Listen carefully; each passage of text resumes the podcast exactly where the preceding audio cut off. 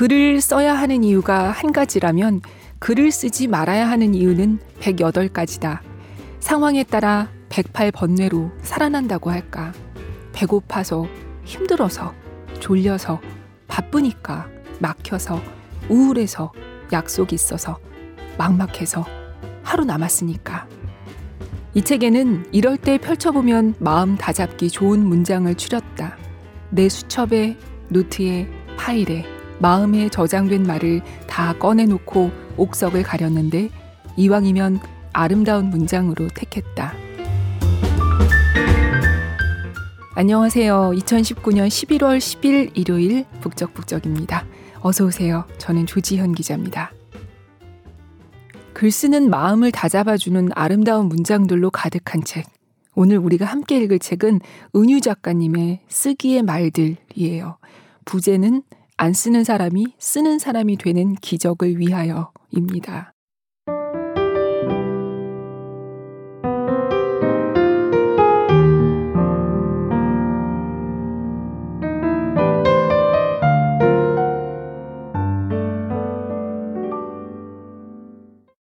내 삶은 글에 빚졌다. 예고 없는 고통의 시간대를 글을 붙들고 통과했다. 크게 욕망한 것 없고 가진 것 없어도 글쓰기 덕에 내가 나로 사는데 부족이 없었다고 생각한다.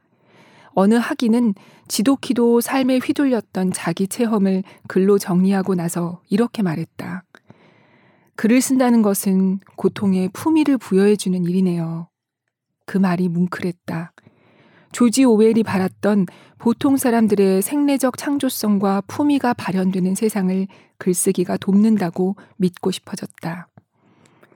모두가 글을 쓰고 싶어 하지만 누구나 글을 쓰지는 못한다. 인간을 부품화한 사회 현실에서 납작하게 눌린 개인은 글쓰기를 통한 존재의 펼침을 욕망한다. 그러나 쓰는 일은 간단치 않다. 글을 써야지 써야지 하면서 안 쓰고 안 쓰고 안 쓰다 글을 안 쓰는 사람이 되어 수업에 왔다는 어느 학인의 자기소개가 귓전을 울린다. 이 책이 그들의 존재 변신을 도울 수 있을까? 글을 안 쓰는 사람이 글을 쓰는 사람이 되는 기적. 자기 고통에 품위를 부여하는 글쓰기 독학자의 탄생을 기다린다. 쓰기의 말들이 글쓰기로 들어가는 여러 갈래의 진입로가 되어주길, 그리고 각자의 글이 출구가 되어 주길 바라는 마음이다. 2016년 여름의 은유.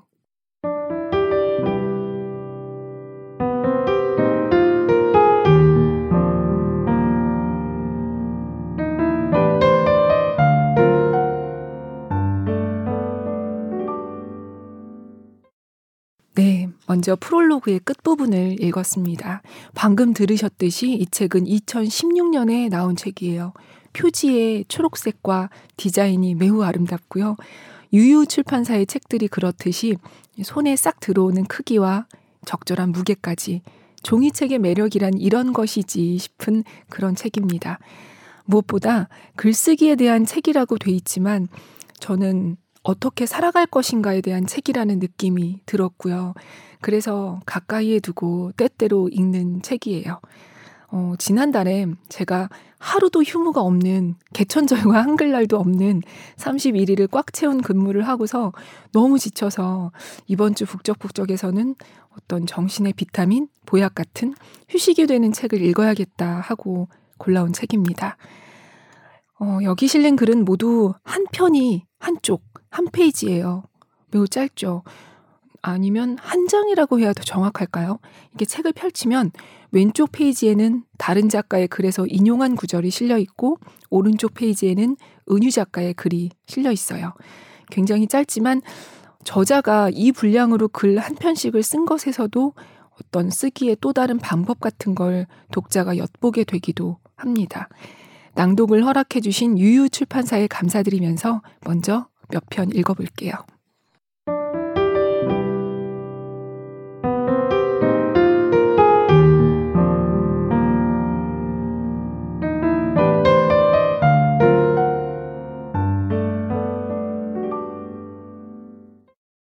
아주 서서히 글을 쓰는 목소리를 찾아냈다.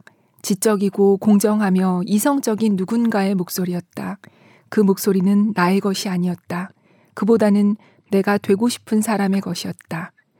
트레이시 키더. 글쓰기에 최전선을 내고 독자를 만나는 자리에서 이런 질문을 받은 적이 있다.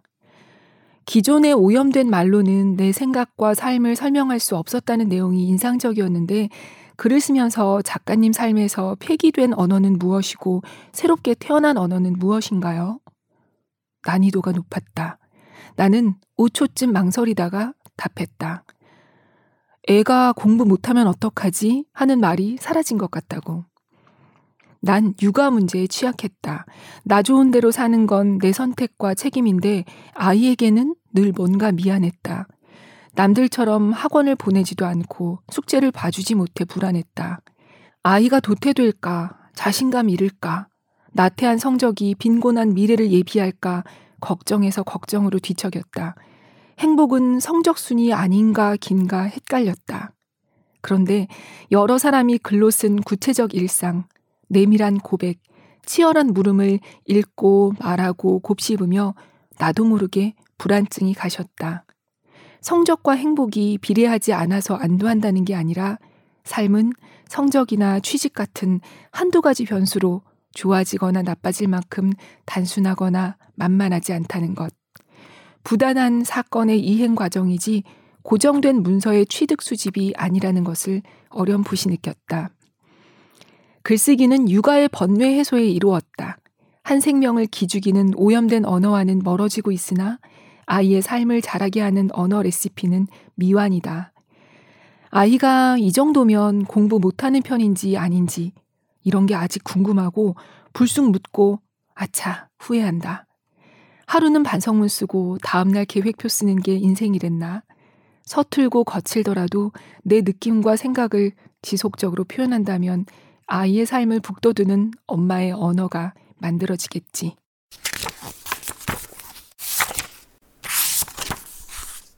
매일 작업하지 않고 피아노나 노래를 배울 수 있습니까? 어쩌다 한 번으로 얻을 수 있는 것은 결코 없습니다. 레프 톨스토이. 글 쓰는 사람이 늘고 글쓰기 책이 본물을 이루면서 글은 엉덩이로 쓴다라는 말이 상식처럼 통용되는 모양이다. 요즘은 사람들이 더 구체적으로 묻는다. 글은 머리가 아니라 엉덩이로 쓴다는 걸 알지만 지키기가 어려운데 어떻게 하면 되느냐고. 나는 어떻게 매일 썼는지 돌이켜보았다. 자유기고가로 일하면서 매일 썼다. 대략 원고지 20매 내외 분량을 날마다 빼곡히 채웠다. 사보 원고를 안 쓰는 날은 오마이뉴스에 시민 기자 자격으로 글을 써서 올렸다. 책상에 앉아서 자료 찾고 녹취 풀고 초고 쓰고 고치고 또 고치고 그야말로 원고를 붙들고 씨름했다. 쓰고 또 쓰기가 가능했던 동력을 따져보면 쓰겠다는 의지와 열망보다 통장에 들어오는 원고료의 힘 같다. 먹고 살기 위해서는 쓰지 않을 도리가 없었고 매일 쓰다 보니 조금씩 나아졌고 나아지니까 힘들어도 재미있었다. 그 사이 내 생활은 글쓰기 체제로 구획됐다. 책상과 밥상을 오가며 레미콘이 쉼없이 돌아가듯이 손가락을 꾸준히 움직였다. 사람을 움직이는 힘은 꽤나 물질적이고 구조적이다. 어떤 당위도 돌아오는 끼니 앞에 무색하다. 그리고 몸은 익숙한 곳을 좋아한다. 먹고 살기 위해 아침 저녁 지옥철로 출퇴근하는 직장인이 퇴근 후 매일 글을 쓰기가 어렵다는 걸 나는 1년 동안 회사를 다니면서 알았다. 아주 체력이 좋다면 모를까 난 힘에 겨워 결국 직장을 그만두었다. 수입의 불안정보다 글쓰기의 불안정이 더 견디기 힘들었다. 글쓰기에 투신할 최소 시간 확보하기. 글을 쓰고 싶다는 이들에게 일상의 구조 조정을 권한다. 회사 다니면서 돈도 벌고 친구 만나서 술도 마시고 드라마도 보고 잠도 푹 자고 글도 쓰기는 웬만해선 어렵다. 쥐고 있는 것을 놓아야 그 손으로 다른 것을 잡을 수 있다.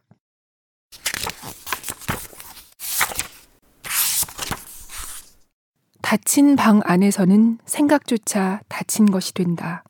E.H. 카 E.H. 카의 도스토옙스키 평전에 따르면 도스토옙스키는 도시의 작가였다.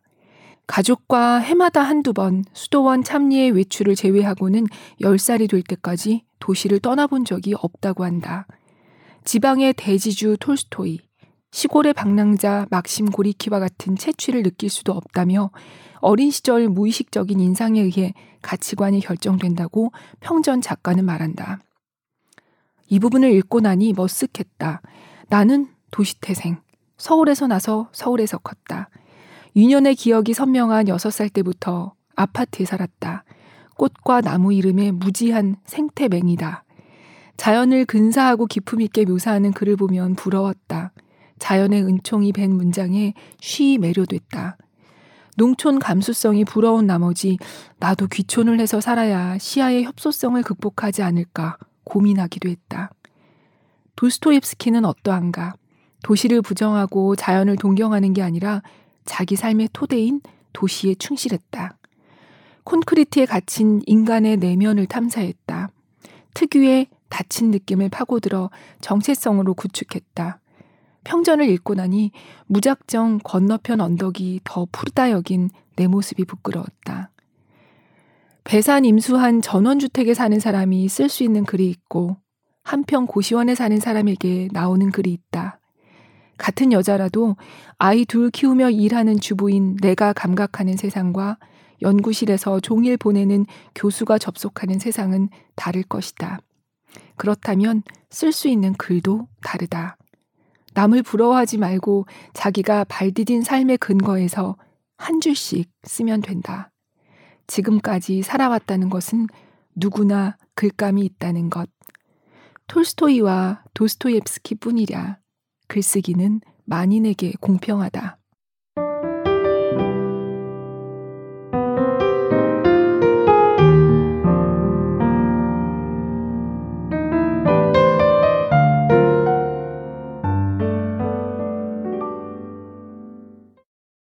네. 남을 부러워하지 말고 자기가 발디딘 삶의 근거에서 한 줄씩 쓰면 된다. 지금까지 살아왔다는 것은 누구나 글감이 있다는 것. 글쓰기는 만인에게 공평하다. 네. 어디 글쓰기 뿐일까 싶어요.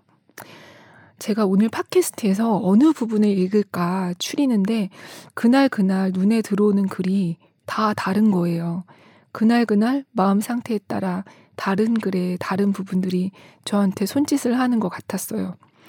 오늘 제가 읽어드리는 건 이 책의 아주 일부이지만 다른 독자분들도 이 책에서 이렇게 그날그날 다른 문장들이 눈에 들어오고 마음에 남게 될 거라고 생각합니다.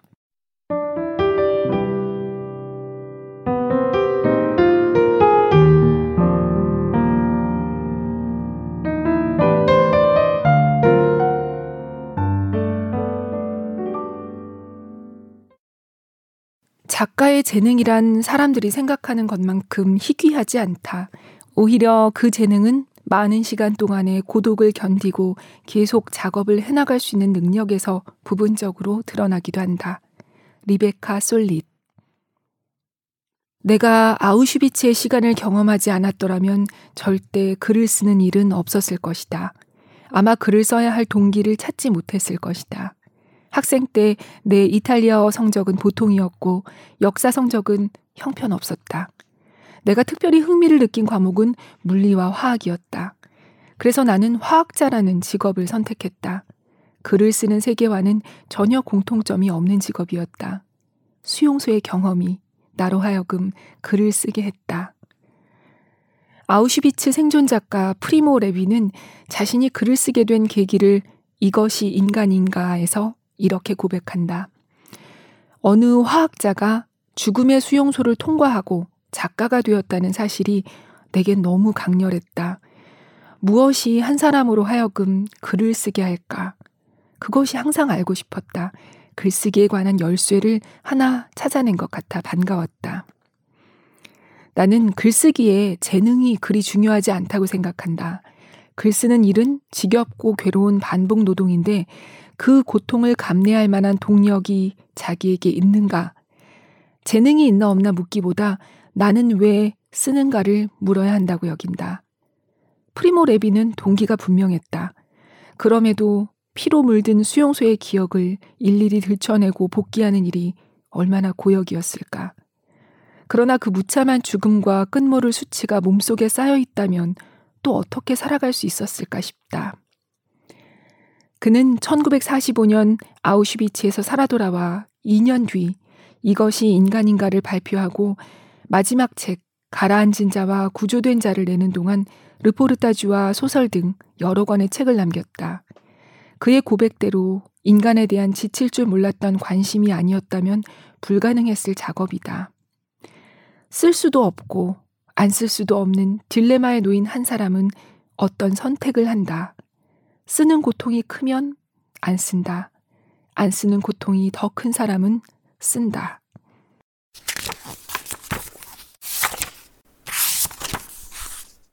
인식에 이르는 길 위에서 그렇게 많은 부끄러움을 극복할 수 없다면 인식의 매력은 적을 것이다.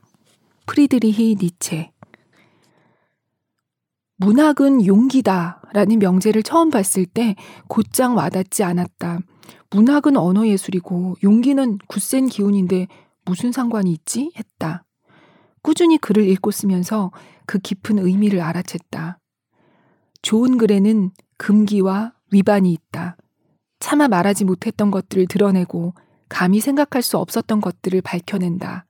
작가의 용기에 탄복하고 작가의 용기에 전염된다. 어쩌면 용기란 몰락할 수 있는 용기다. 어설픈 첫 줄을 쓰는 용기, 자기를 있는 그대로 드러내는 용기, 진실을 직면하는 용기, 남에게 보여주는 용기, 자신의 무지를 인정하는 용기, 다시 시작하는 용기.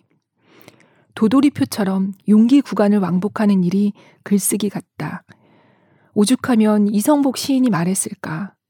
글쓰기는 오만한 우리를 전복시키는 거예요. 처음엔 나의 생각과 감정을 담아 남들 앞에 내놓는 일이 쑥스러워 몸이 굽었다. 그래도 굽은 몸으로 꾸준히 쓰고 의견을 냈다. 안 쓰고 안 부끄러운 것보다 쓰고 부끄러운 편을 택했다. 부끄러움 총량의 법칙이 있는지 왕창 부끄럽고 나면 한결 후련했다. 부끄러워야만 생각함으로 부끄럽기로 자처한 측면도 있다. 자신의 어리석음을 아는 자기 인식이야말로 쾌감 중 으뜸임을 알았다. 부끄러움과 대면하는 용기 구간은 저마다 길이가 다를 텐데 글쓰기 수업을 두 차례 들은 학위는 이런 후기를 남겼다. 이전 수업에는 쓸 말이 없어서 애를 먹었고 이번 수업에는 쓴 글을 줄이느라 애를 먹었다. 달라진 점은 하고 싶은 말이 생겼다는 것과 나를 드러내는 부끄러움이 줄었다는 것이다.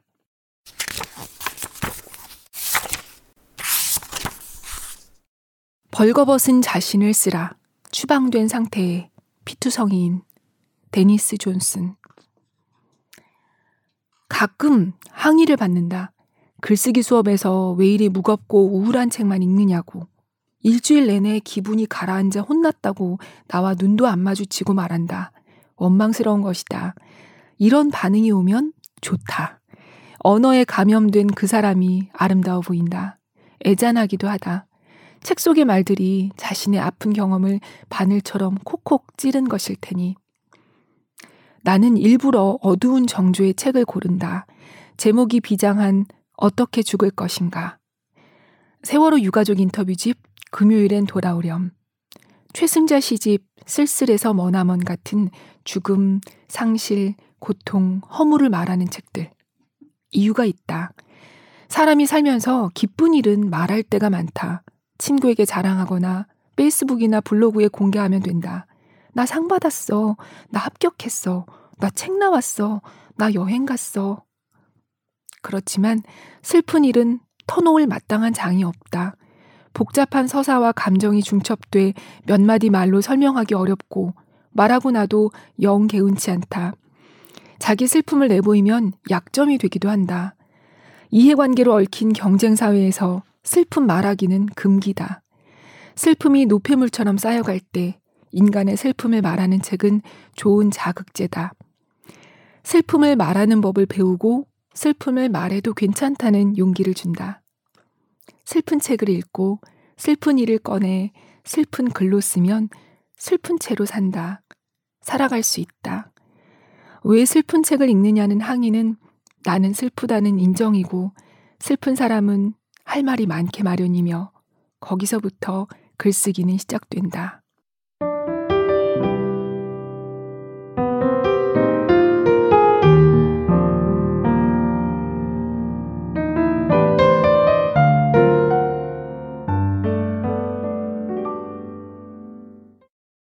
네, 방금 들으신 글들은 굳이 분류하자면 왜 글을 쓰는가, 글이 대체 우리 삶에서 무엇인가에 대한 어떤 원론에 해당하는 내용이었어요. 요즘은 다들 매일 어딘가 글을 쓰게 마련이고 책을 내는 것도 훨씬 쉬워졌잖아요. 아, 나도 나만의 글을 쓰고 싶어 하시는 분들 많으실 거예요. 어, 오늘 이 책의 저자인 은유 작가님은 책에 실린 소개를 읽어드리자면 글 쓰는 사람, 연구 공동체 수요 너머 아래서 글쓰기 강좌를 시작해 현재 학습 공동체 말과 활 아카데미와 글쓰기 모임 메타포라에서 정기적으로 강좌를 진행한다. 이 밖에도 성폭력, 가정폭력 피해 여성들, 마을 공동체 청년들, 시민사회단체 활동가들과 글쓰기 워크숍을 열었다. 자기 경험에 근거해 읽고 쓰며 자기 언어를 만들고 자기 삶을 재구성하는 작업에 뜻을 두고 있다. 글쓰기의 최전선, 싸울 때마다 투명해진다와 인터뷰집, 폭력과 존엄 사이 등을 편했다. 이렇게 돼 있어요. 그리고 몇 달 전에 알지 못하는 아이의 죽음이라는 르포르타주가 나왔습니다. 또 한겨레 신문 칼럼을 통해서도 이분의 글을 정기적으로 만날 수 있습니다. 눈치채셨겠지만 방금 소개글이 글 쓰는 사람이라는 말로 시작하잖아요. 이분이 자신을 글 쓰는 사람이라고 소개하는 사연이 이 책에 실려 있어요. 잠깐 가볼게요. 나는 언제 좋은 사람이 되고 언제 나쁜 사람이 되는지 나이를 먹으면서 알게 됐다. 나쁜 사람이 될 때는 배고프고 피로할 때다. 사소한 일에도 짜증이 올라온다. 오장육부가 언어 중추를 쥐락펴락한다. 좋은 사람이 될 때는 글을 쓸 때다. 사소한 것이라도 찬찬히 살피고 다르게 보려고 애쓴다. 한 줄 한 줄 밀고 나가는 심사숙고의 시간 동안 모든 사물이 제자리를 찾아가는 기분이 든다. 나는 나를 글 쓰는 사람이라고 소개한다. 글쓰기는 나를 내 자리로 돌려놓는 최면 효과가 있다. 마른 김 굽고 하얀 밥 지어 먹고 커피 내려서 글 쓰려고 노트북 앞에 앉았을 때 가장 생이 평화롭다. 동료를 찾는 본능일까? 글쓰기 수업에서 나와 같은 부류, 감각의 주파수가 맞는 사람을 만나고 만드는 게 큰 기쁨이다. 글을 잘 쓰고 싶어서 와놓고 막상 글 쓰는 건 회피하는 이들을 볼 때 난처하다. 그 자기 모순을 직시하도록 하고 쓰도록 권한다. 쓰기 전엔 잘 쓸 수도 없지만 자기가 얼마나 못 쓰는 줄도 모른다는 것. 써야 알고 알아야 나아지고 나아지면 좋아지고 좋아지면 안심한다. 안 쓰면 불안하고 쓰면 안심하는 사람. 그렇게 글 쓰는 사람이 된다. 네, 은유라는 이름은 이 작가분의 필명이에요. 이 필명은 니체의 글에서 왔다고 하는데요. 니체가 은유 작가님에게 미친 영향도 책에 여러 번 언급됩니다. 잠시 읽어보면, 음, 나는 다양한 길과 방법으로 나의 진리에 이르렀다. 라고 말한 니체는 행동하는 자만이 배우기 마련이다 라며 그러므로 모두가 가야 할 단 하나의 길이란 아예 존재하지 않는다 라고 단언했다. 자기만의 길을 가는 이는 누구와도 만나지 않는다 라는 니체의 말은 나는 너무 뒤처진 게 아닐까 비관하는 늦깎이 작가에게 자기만의 보폭으로 길을 가도록 자기만의 목소리를 찾아가는 글을 쓰도록 힘을 실어주었다. 네, 그리고 또 이런 글도 있어요. 이건 전체를 한번 다 읽어볼게요.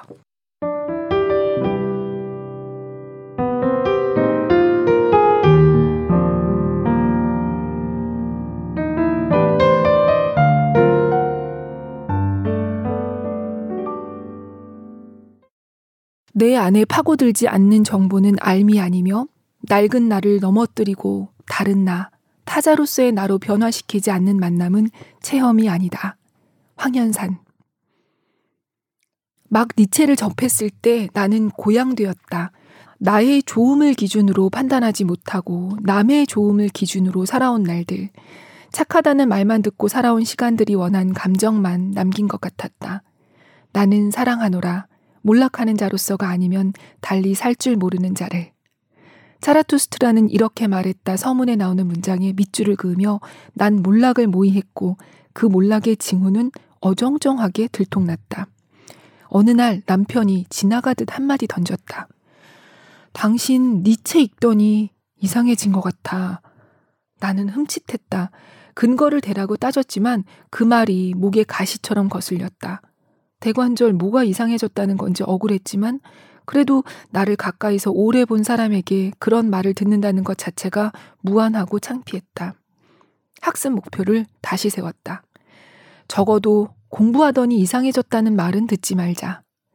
약간의 반발심에 정했지만 이 방어적인 학습 목표가 만족스럽다. 상식과 원칙 없는 세상이다 보니 가만히 있으면 있는 대로 열심히 살면 사는 대로 이상해질 확률이 높지 뭔가. 읽고 쓰며 묻는다. 몸으로 실감한 진실한 표현인지 설익은 개념으로 세상만사 재단하고 있지는 않는지 남의 삶을 도구처럼 동원하고 있지는 않는지 알무로 삶에 덤비지 않도록 그리 삶을 초과하지 않도록 조심한다.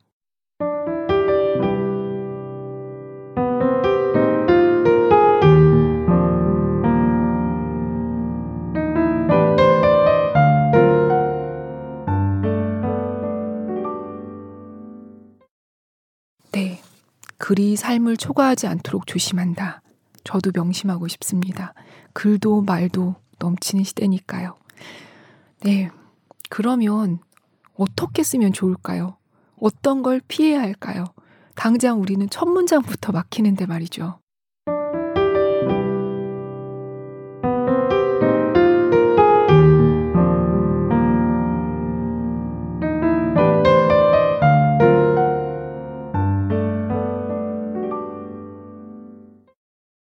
글 쓰는 것이 너무도 힘들 때 자신을 응원하기 위해 쓴 책을 읽습니다. 그러면서 글쓰기가 항상 힘들었으며 종종 거의 불가능했었다는 것을 기억해내곤 합니다. 어니스트 해밍웨이. 한 고등학교에서 글쓰기 특강을 할 때다. 아이들에게 질문을 받았다. 포스트잇에 써 칠판에 붙여놓고 하나씩 답변을 해주었다.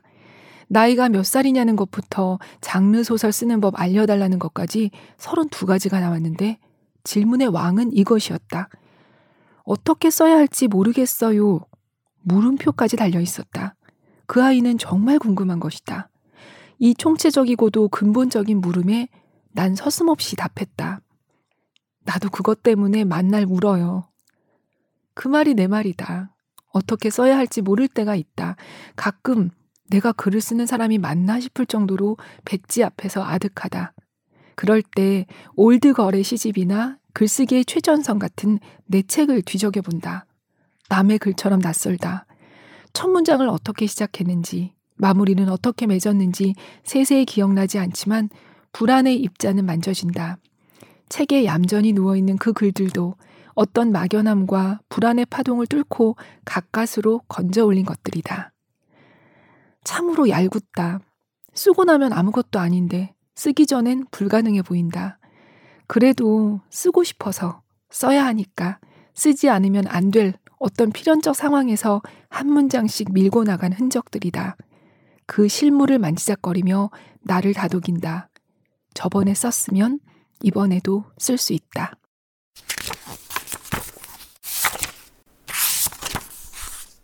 그림이란 실제적 장소를 그대로 옮기는 작업이 아니라 그곳을 이루는 여러 요소들이 제공하는 윤곽과 인상을 조합해내는 것이다. 에드워드 호퍼. 설명하지 말고 보여줘라는 내러티브 제1원칙으로 꼽힌다. 짧은 산문 형식의 글은 대개 내러티브 에세이로 몇 가지 사건을 엮은 글이다. 독자를 어떤 상황에 데려가서 생생히 보여주는 글을 쓰려고 나는 노력하고 학인들에게도 주문한다. 설명하지 말고 보여주세요. 여기서 함정은 다 보여주려다가 글이 안 끝난다는 거, 또 복잡해진다는 것이다. 어떤 글은 캄보디아로 봉사활동 간 이야기인데 인천국제공항에 도착한 부분에서 분량이 차버린다. 어떤 글은 조직 내 권력 관계를 다룬 내용인데 사무실 입구부터 책상 배치도를 그리다가 글이 꼬여버린다. 그래서 보여줘야 할 것은 주제와 관련된 상황의 구체성이다. 어제 카페에서 하루 종일 만화책을 읽었다가 아니라 창이 넓은 2층 카페에서 만화 레드 로자를 읽었다가 좋다. 별거 아닌데 싶은 자잘한 요소 하나하나가 인물의 욕망을 밝히고 주제의 전달을 돕는다. 아이와 남편을 두고 외국 여행을 떠났다는 설명이고 15살 아들과 남편을 두고 배낭을 꾸려 한 달간 인도로 갔다는 보여주기다. 젖된 돌쟁이와 스스로 라면은 끓일 줄 아는 중학생은 자식이라도 차이가 크다. 여행지가 프랑스냐 인도냐는 욕망의 다른 색깔을 드러낸다. 비슷한 유사어 중 어떤 단어를 고를까도 중요하다. 나의 남편은 알코올 중독자다. 와 나는 알코올 중독자의 배우자다는 같은 내용 다른 표현이다. 남편보다 배우자라는 단어의 차가운 느낌이 글의 정조를 살려낸다. 때로 10년 세월을 한 줄 문장으로 압축하고 때로 1분 동안 감정의 요동을 한 페이지에 담을 수도 있다. 굵기가 다른 여러 개의 붓을 쓰는 화가처럼 과감하고 섬세하게 표현하기. 다 말하지 말고 잘 말하기가 관건이다.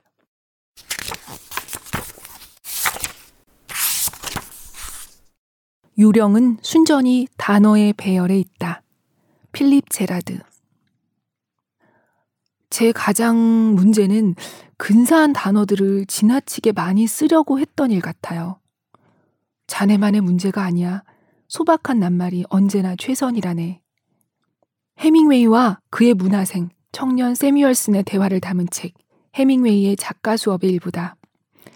해밍웨이는 사람들이 나누는 얘기에서 들은 말 중에서 필요한 어휘를 고르라고 문화생에게 충고한다.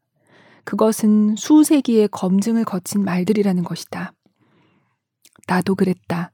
저 청년처럼 근사한 단어, 전율이 있는 문장에 대한 욕심은 떼어내도 자꾸 자라났다. 근데 글을 쓰면서 매번 새삼스레 느꼈다. 근사한 단어가 따로 있지 않음을. 모국어 선용 사례인 시집 제목만 봐도 알 수 있다. 눈앞에 없는 사람. 온다던 사람 오지 않고. 지금은 간신히 아무도 그렇지 않을 무렵 같은 제목들. 단어가 전부 일상 용어인데 조합이 남다르다. 배고픈 걸 간신히 참았다 정도의 용례로만 쓰던 말인데 간신히가 저렇게 아름답게 쓰이다니 놀라웠다. 근래에 가장 깊은 울림을 남긴 문장은 진도 팽목항에 걸린 세월호 유가족의 표어다. 그동안 가난했으나 행복한 가정이었는데 널 보내니 가난만 남았구나. 아무 군더더기 없는 입말인데 애절하고 정확하다. 그래서 더 눈물겹다. 표현력은 단어와 단어를 연결짓는 힘이다. 어떻게 소박한 낱말을 잇대어 정확한 감정과 사실을 견인할 것인가.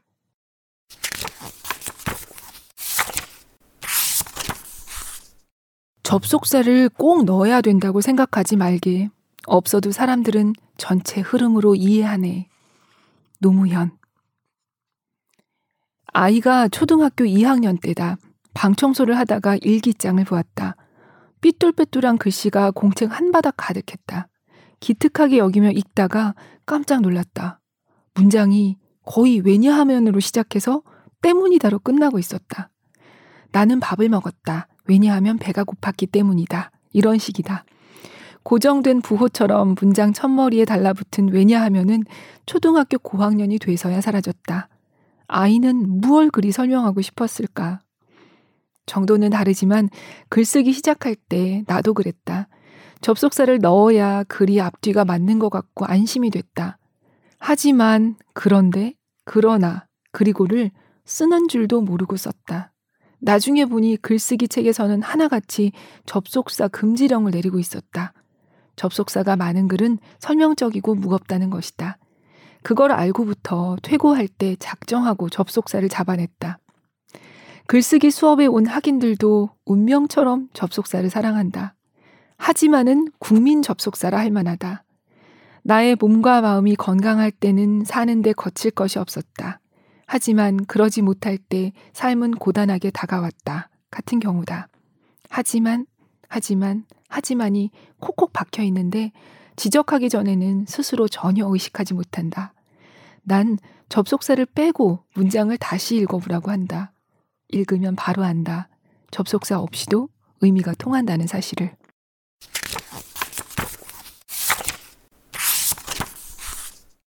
나쁜 글이란 무엇을 썼는지 알 수 없는 글, 알 수는 있어도 재미가 없는 글, 누구나 다 알고 있는 것을 그대로만 쓴 글, 자기 생각은 없고 남이 생각이나 행동을 흉내낸 글, 마음에도 없는 것을 쓴 글, 꼭 하고 싶은 말이 무엇인지 갈피를 잡을 수 없도록 쓴 글, 읽어서 얻을 만한 내용이 없는 글, 곧 가치가 없는 글, 재주 있게 멋지게 썼구나 싶은데 마음에 느껴지는 것이 없는 글이다.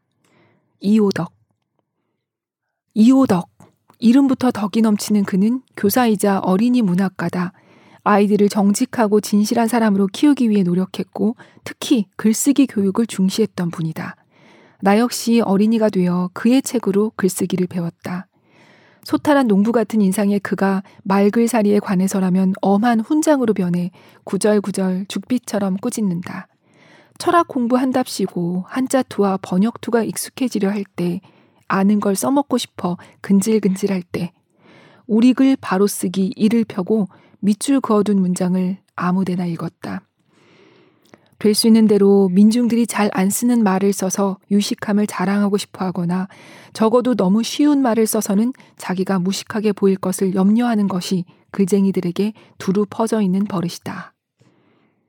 배우는 과정만큼이나 배움의 독을 빼는 과정이 필요했고 그의 투박한 직설은 효과가 빨랐다.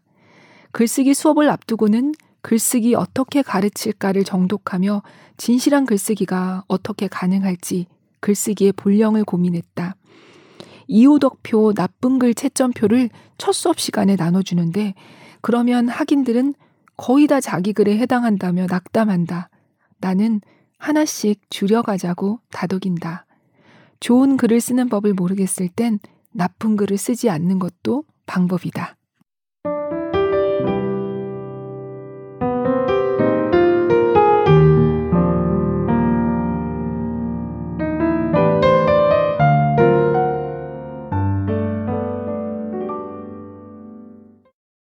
네.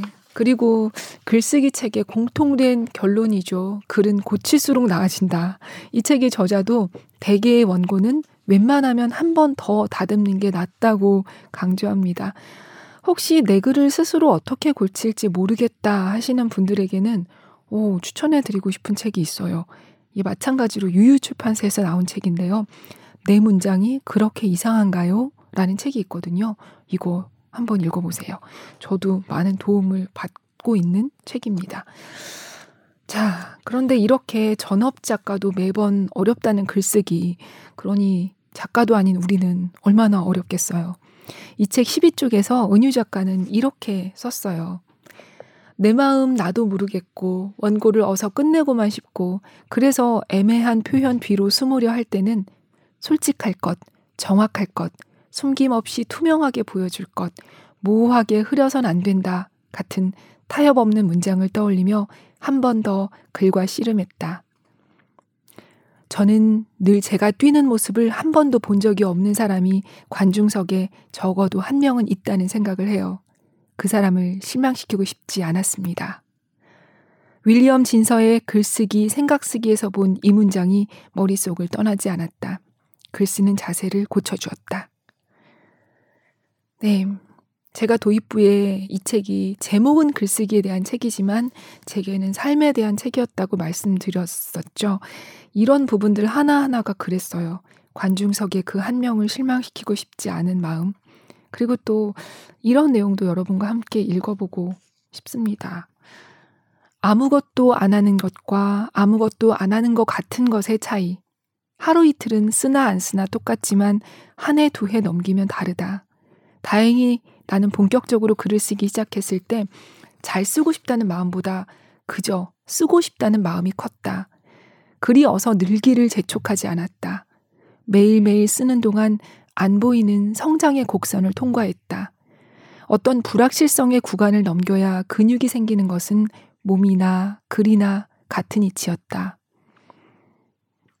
네, 저도 아무것도 안 하는 것 같지만 아무것도 안 하지는 않는 그런 몸과 정신의 시간을 보내고 회복의 곡선을 통과하고 싶습니다. 그래서 은유 작가님의 이 문장이 각별하게 읽혔나 봐요. 여러분은 오늘 어떠셨어요? 유익한 시간이었기를 바랍니다. 제가 이 책을 놓고 원고를 쓰고 있는데 저희 팀 동료가 아, 그거 효린의 민박에서 박보검이 읽었던 책이라고 하더라고요. 맞습니다. 그때 그 책이에요. 저도 그때 이 책이 화제되는 게 어찌나 반가웠는지 몰라요. 요즘 좀 조용한데 우리 더더 소문 많이 내봅시다. 그리고 팟빵에 잘 들었다고 댓글 남겨주신 햇살이 S님 감사합니다. 그리고 지난 방송에서 어, 이 댓글 저한테 주신 거 맞죠? 하고 여쭤봤더니 친절하게도 그렇다고 답 남겨주신 오랜 청취자 포이포이님 늘 감사합니다.